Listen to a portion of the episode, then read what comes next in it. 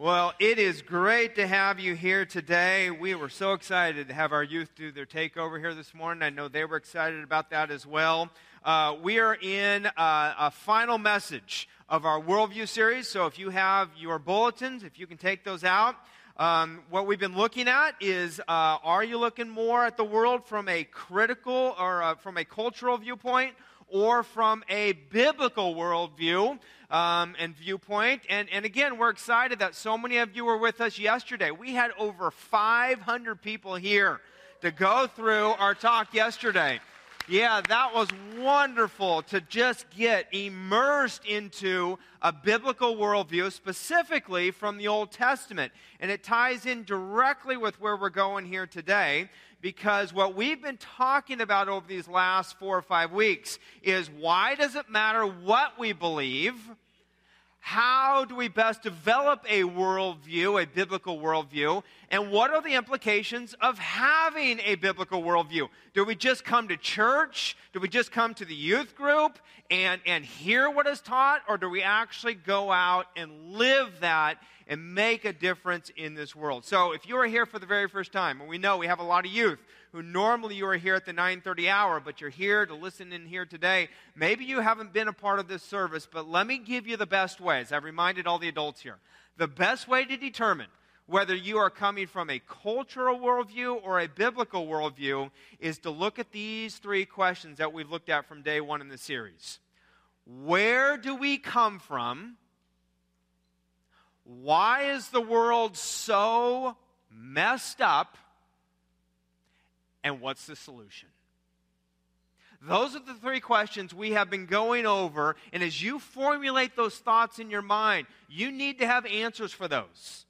And if you don't, then that's why we're doing this series. And I hope that even if you do, you will have seen it matching up with what the Bible says. And so today, we're talking about the second one why is the world so messed up? And beginning next week, we're in a brand new series called God's Grand Story, which will really answer that whole third question as we get into what is the solution. I'll give you a little head, heads up on that. Obviously, since the fall of man in Genesis chapter 3, all the way through up into the New Te- until the New Testament came about, God was preparing his people, redeeming his people, sending his prophets, sending his leaders to say, I have a Messiah that is coming. And we know that today as Jesus being that solution to a way back to God the Father. So that's what we're going to cover the whole next series. But today, why is the world so messed up? There was a world um, survey that was done by uh, the George Barna Group that has done surveys across America and, and really across the, the entire world. The question that the survey asked, though, was this If there was one question that you would ask God, what would it be? Think about that for yourself. If there was one question, if you could have an audience with God and He would answer question, what would that question be? And by far, the number one question of God, um, and we're looking at that question here today, was this Why is the world so messed up? Why do innocent people get killed by suicide bombers across the world? Why are there drugs and drug related homicides in the world? Why are there hurricanes and tsunamis that take innocent lives? Why will one third of the children who go to sleep tonight go to sleep hungry? Why did my parents die when I was seven years old or 13 years old? Why did my mother get cancer and my grandmother get cancer? Why? Is the big question. And so, my question here today is how would you answer that? Because if that question has not been posed to you, whether you're here and you're a youth or whether you're in your 30s, your 40s, your 50s, your 60s, 70s, or 80s, 90s, it, it, it's a question that people have in their minds. It's a question that people have, and they want some answers for that. And if people know that you go to First Baptist, if people know that you are a Christian, they're looking to see how you would respond to a question similar to that. Why do bad things happen to good people? Why is the world so messed up? The answer that you give will reveal what kind of a worldview you have. And as we identified those three questions a few weeks ago, we said to have a biblical worldview, let me help you with some of the answers. So, those three questions again uh, where did we come from? We have talked about that as being creation. And we said, uh, why uh, are there, is the world so messed up? We call that the fall. And then we address the question, what's the solution? And that is the redemption that we have in Jesus Christ. So, yesterday, over 500 of you were here. Do you remember what we said, what the action was for uh, creation? It was this, right? The world. And you remember what happened right after that? We gave a hand motion for what? The fall. There it is the first two things that we do and we talk about when we look at the Bible, we see it's the creation that God created us, and then the fall of man was the next significant thing that happened um, sin and suffering entering the world. Do you have that as your understanding? That God created you, that God made you, and that the world became so messed up because humans chose to go opposite of where God wanted them to go. That's when sin and suffering entered the world. And the Bible talks a lot about that condition. Uh, in fact, many of the, the writers bring it up. Let me read a few verses for you. In fact, let's read these together. Psalm chapter 42, verse 9. Read this with me. I say to God, Why have you forgotten me? Why do I go mourning because of the oppression of the enemy. Look at the next verse. Read it with me. Psalm 10. Why, O Lord, do you stand far away? Why do you hide yourself in times? You ever felt that? We do. We do. How about this next one out of Psalm 22? My God, read it with me. My God, my God, why have you forsaken me? And of course, those are even the words that Jesus said from the cross when he was being crucified. So, how does the Bible answer those questions? And can I say, no, no cop outs on this? No cop out answers like, well, you know, the Bible doesn't actually tell why. No, the entire Bible explains why. It's the big picture of how the fall came about and how God's redeeming story has come to us. So, what we're going to do is we're going to answer that question, why, and we're going to do it by having the letters W H Y on the main points. Um, w H Y, um, spelling the word Y. Let's jump into the W first, and that is this. It's because you can fill this in. We live in a broken world. We live in a broken world. Some people ask, well, why couldn't God create a world without suffering? Guess what? You read the first story in the first uh, few verses of book of Genesis. It happened, didn't it? He created that world without suffering. He already did that once before. And what took place? What took place was that we ended up breaking it. But let me just reiterate that point. The uh, point underneath uh, why uh, we live in a broken world is that the world was created, you can fill this in, perfect. There was no suffering to begin with. Genesis 131 says, And God saw everything that he had made, and behold, it was, what's the words there? Very good. God made it that way. So God created humans to be in relationship with them, but he allowed free will to enter into the world because God did not want us to be puppets on the string, just doing exactly what he told us to do. God did not make us to be robots feel like I'm going to do the Mr. Roboto up here or something like that. He, he didn't want us to be robots.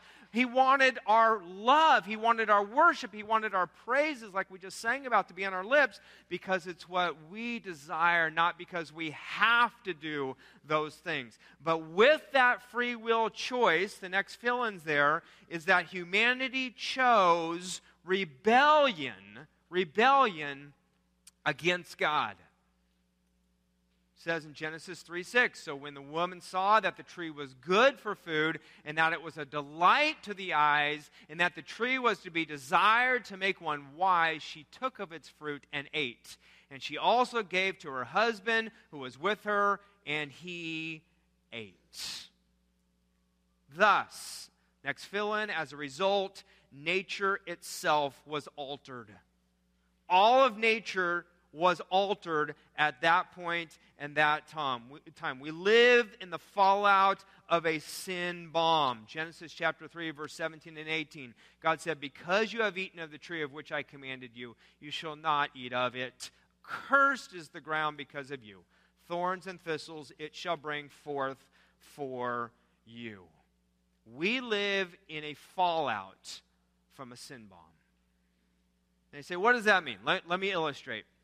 Uh, a few months ago, um, I was watching a TV show with my son. We were watching Nova, and it was about Chernobyl and some of the difficulties that happened back. Do any of you recognize that name, Chernobyl, in Russia? Okay, about a nuclear reactor that went off in 1986.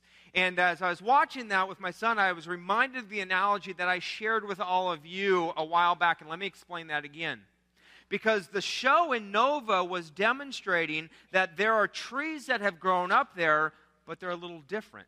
There are insects that live there now, but they're different. In fact, there's radioactivity all over the place, even though they can't see it. What they could see, though, is that they zeroed in on a spider making a spider web. And they said the, the connecting of the spider web that the spider was making was radically different than a normal spider that would do this in other parts of the world. Because of that radioactivity that went off back in 1986, it is still paying the damage today. Even though it's a little altered, it, it's not uh, uh as overt as it once was, it is still altered. Well, we can put that, those pieces together in 2016. But let's say we fast forward 800 and something years. Let's go to the year 2970. And let's say people are just up in arms. They're living in a land called Chernobyl, and they don't understand why food won't grow. They don't understand why cancer comes into 99% of the people who are there. They don't understand why there are birth, children born with birth defects and starvation happens because the food won't go. And people are saying, Why, God? Why are you making this happen, allowing this to happen to us?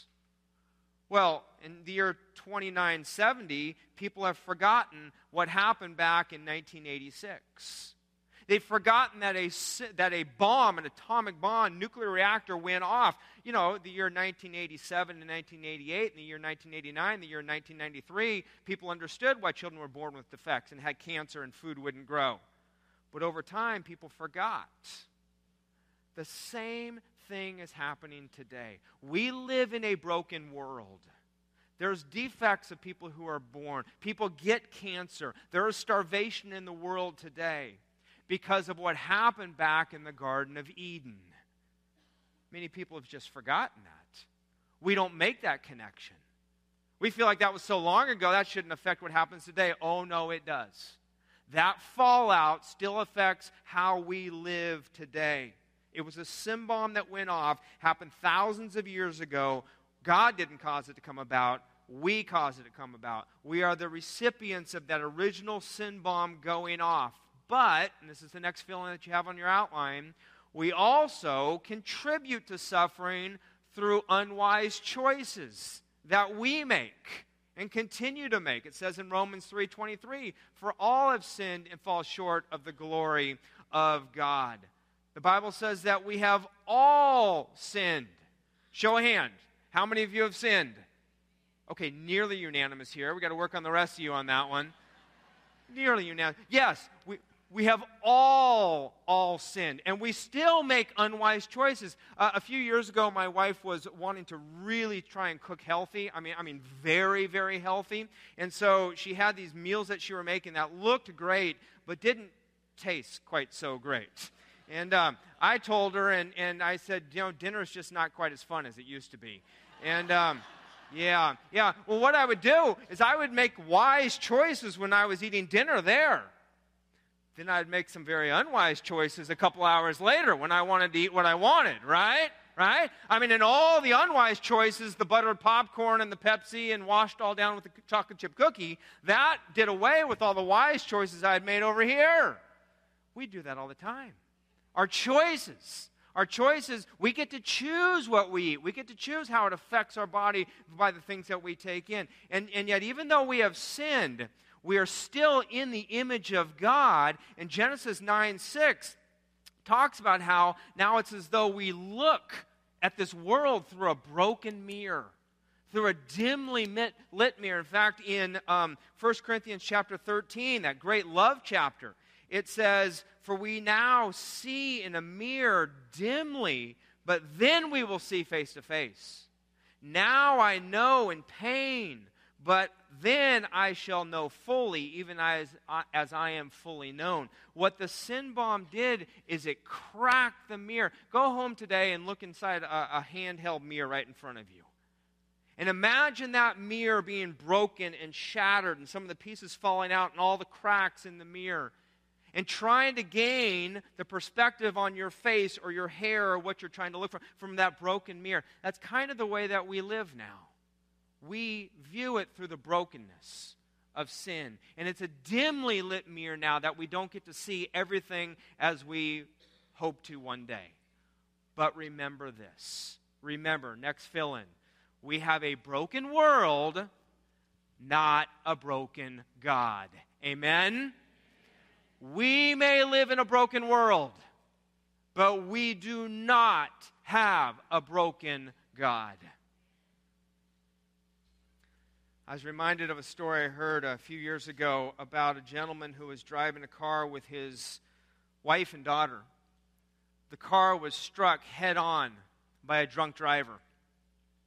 The wife uh, escaped uh, virtually uninjured. The daughter broke a few bones in her body, but the driver, the husband, took the biggest blow. His name was Douglas. And um, Douglas uh, suffered uh, for the rest of his life. He had at times debilitating headaches. His um, legs were broken and he walked differently for the rest of his life. He had one eye that would often wander and not concentrate. To read was just uh, incredibly hard for him. And he was talked to by some friends, and, and, and an author actually interviewed him and said, um, Do you feel anger at God for what you went through? Do you feel somehow even disappointed with God that He would allow that to happen to you. And Douglas thought about it for quite a while. And he came up with, with words of wisdom that I think are very applicable to us today in 2016. He said, Don't confuse God with life. Life is broken, God is not. He said, I, I feel free to curse the unfairness of life and vent all of my grief and my anger, but I believe God feels the same way about that. And it's God who has stepped into humanity and is trying and working to repair that brokenness. But God is not life. Separate God from life in that way. We live in a broken world, but we do not live with a broken God.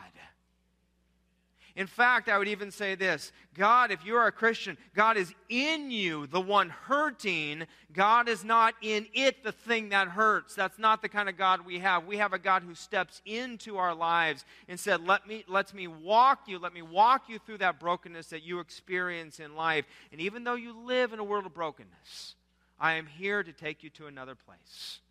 And so it's the point on the back of your outline, the H is that he will make all things right. One day, he will make all things right. Acts 17, verse 31 says, And he has fixed a day on which he will judge the world in righteousness. That day is coming. It's just not here yet. See, the, the, the trouble is, our timing is not the Lord's timing.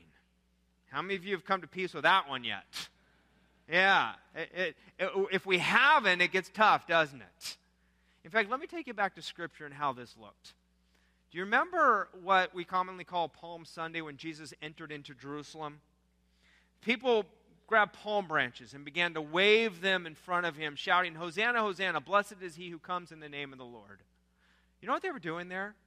They were cheering him on because they thought he was the new king coming to conquer the government that was overthrown and oppressing the, the Jews of the day. They wanted him to overthrow the Roman government and all that he was, um, all the oppression that they were having uh, in that time. And yet, when Jesus came into the city and the people began to chant, Do you remember what he was riding on? Did anybody say a horse? No. See, with years of perspective, we can look back and say, um, the Jews missed it. They were hoping that he was riding on a horse. They were treating him as though he was riding on a horse, but he was riding on a donkey. A horse comes in victory, a donkey comes more in peace. A horse comes in, in a takeover mentality, a, a donkey comes more of a gentle spirit. And Jesus was coming not as a, as, a, as a king who would rule at that point in time and rule over the governments, but he was coming as one to rule in the hearts. And the people missed it. In fact, in Zechariah 9 9, which is one of the reasons that we went through the Old Testament yesterday, it's one of those minor prophets. In Zechariah 9 9, you see a prophecy that says, He will come on a colt, He will come on a foal, He will come on a donkey. And the people had not been seeing that. They missed that prophecy that was being fulfilled in their midst. And what Jesus was setting up was an eternal victory.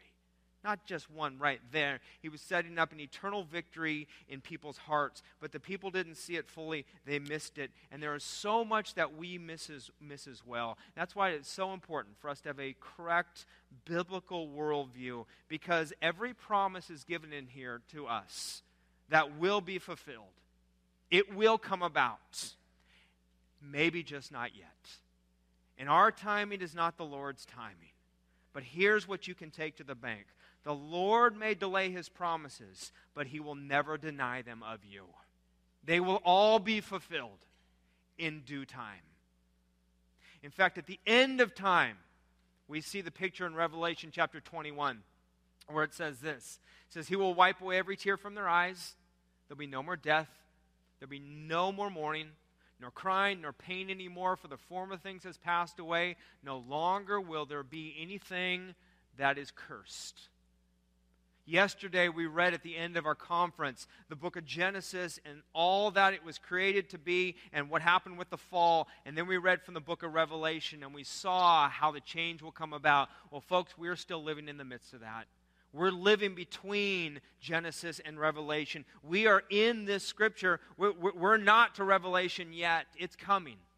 And when it comes is when he will make all things right. And so the Bible is the story of God's solution to the world's brokenness. You can write this down in your outline. It's the solution that offers salvation from sin, as you see in Romans chapter 3. It offers transformation from suffering as you see in Romans chapter 8. And it offers glorification in the new world, as it says again in Romans chapter 8.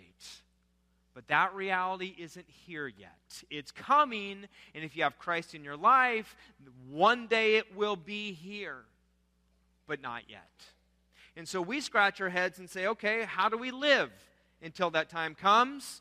Do, do we just kind of join into a utopia, into a community where we pull aside and just pray for the day to come? Or do we live within the culture, even though it might be against God's word? Do we live within that culture and, and, and show the light?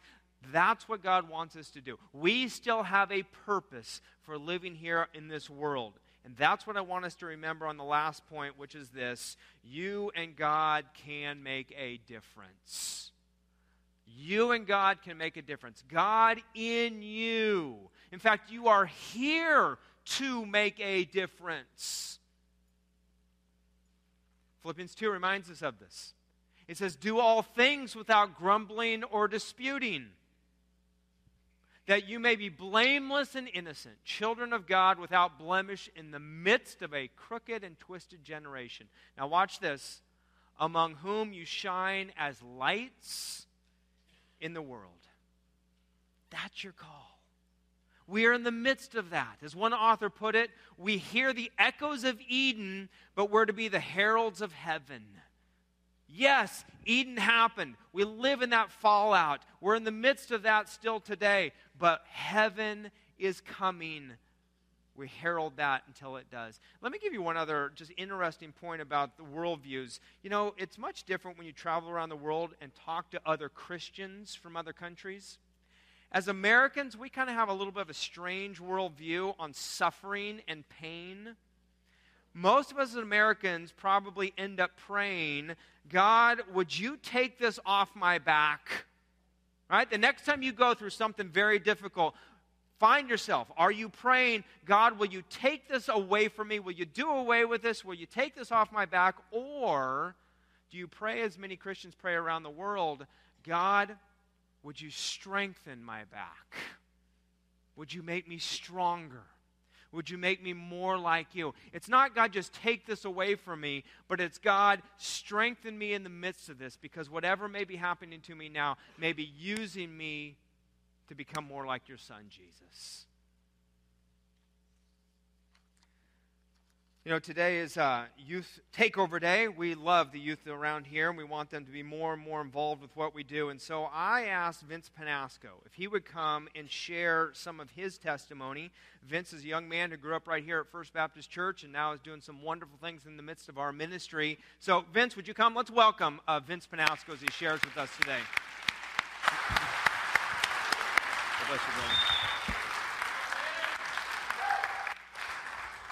Good morning.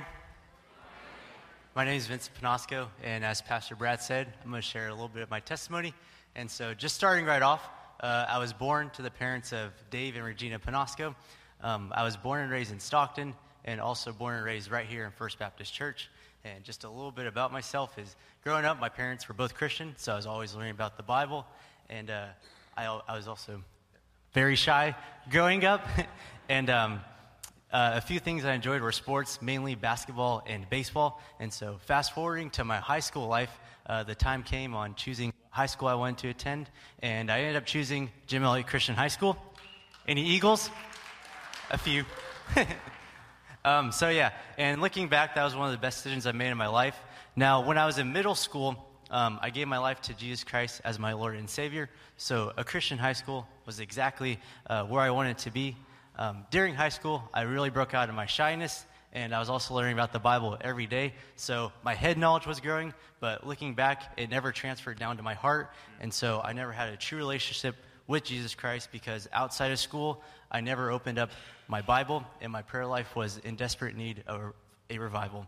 And so uh, during high school, there were two tragic events that I think led to my eventual downfall. And the first one um, was the passing away of my grandma. Uh, my grandma was uh, my best friend, and she was always there to support me from uh, sports to school, and she was always there to take care of me when I was sick. And her love for me was unlike any other. And so uh, when she passed away, uh, I was devastated. And uh, at the time, I couldn't understand why God would take her away from me. And so that was the first one. And the second one um, was um, my parents, they separated, and they were separated throughout most of my high school life. And again, uh, in the moment, I couldn't understand why God would let that happen. Um, but it was really hard to deal with because, especially growing up, having both your parents under the same roof every day, and then all of a sudden coming home and not being able to see one or the other, uh, I just didn't know how to take it. And so it was very hard to deal with, especially at that point in my life.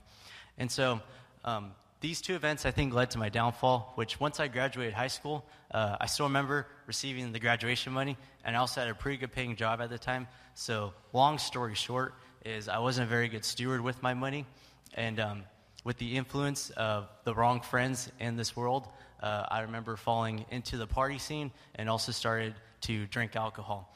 And looking back, even though I thought I was having the time of my life, this was definitely the darkest point uh, in my life. I was partying and drinking once, twice, maybe three times a weekend, and as a result, God and church no longer played a role in my life.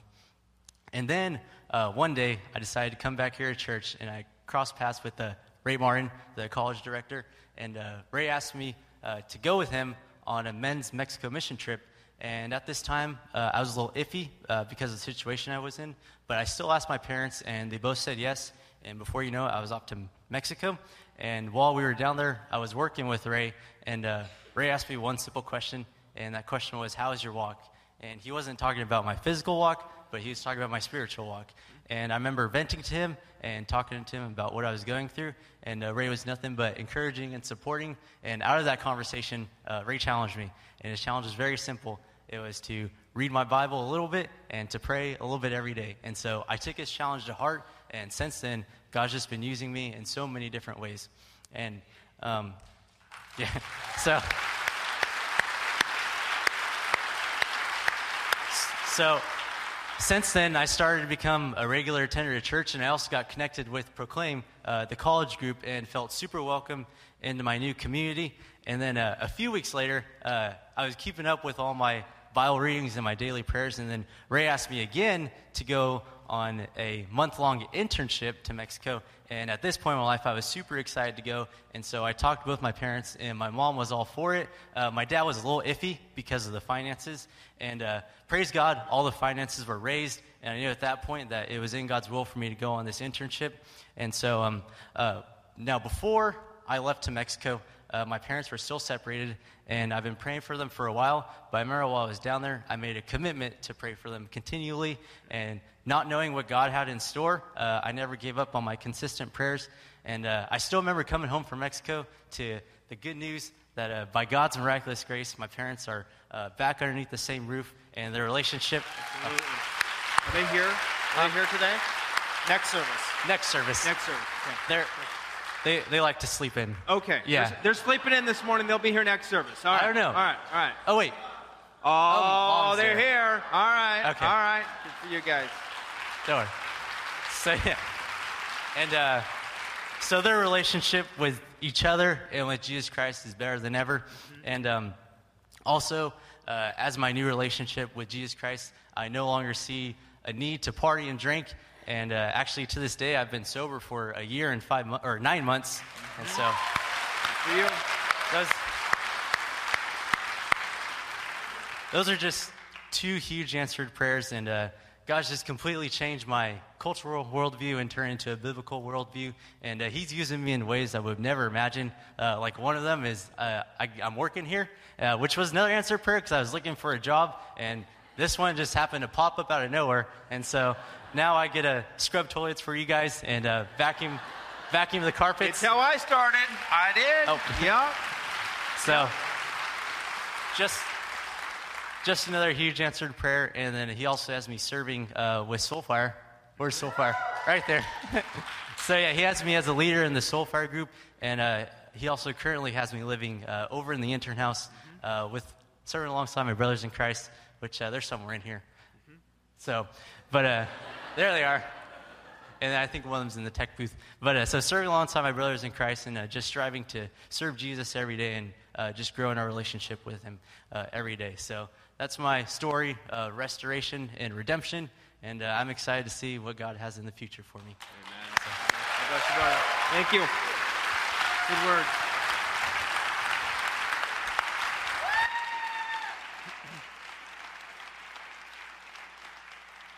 Good words. We've all been there. We've been the result of sin, bad choices that we have done, or maybe that other people have done to us and around us. You've all experienced some of that. What Vince is now doing, though, is walking with the Lord and saying, even though it happens, even though the world is messed up, and even though there's difficult times, I'm going to walk through this with the Lord. Because the, the, the choice is never life with trouble or life without trouble. That is never the choice. We are going to have trouble. And so the choice is life with trouble without God or life with trouble with God. Which do you choose? Vince will tell you today that life with trouble with God is so much easier to walk through. Will things be perfect? No.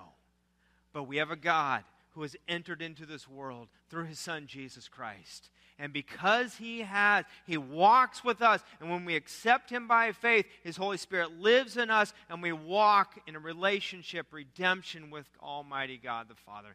That is good news. Amen. Amen. We live in that. Amen. Amen. Amen. Let's pray. Let's pray. God, I thank you. I thank you that you sent your Son, Jesus Christ, into the world to die for us. Took the place of our sin. What sin has created, the time bomb, the sin bomb that has gone off, has now been rectified by Jesus in a relationship we can now have again with God the Father. And folks, if you are here today and you have never said yes to Him, or perhaps like Vince, you said yes as Savior, but really not as Lord. then today make a commitment to follow him as your Lord. If today, for the very first time, if you just need to say these words, Lord Jesus, come into my heart today, I invite you to be my Lord and Savior.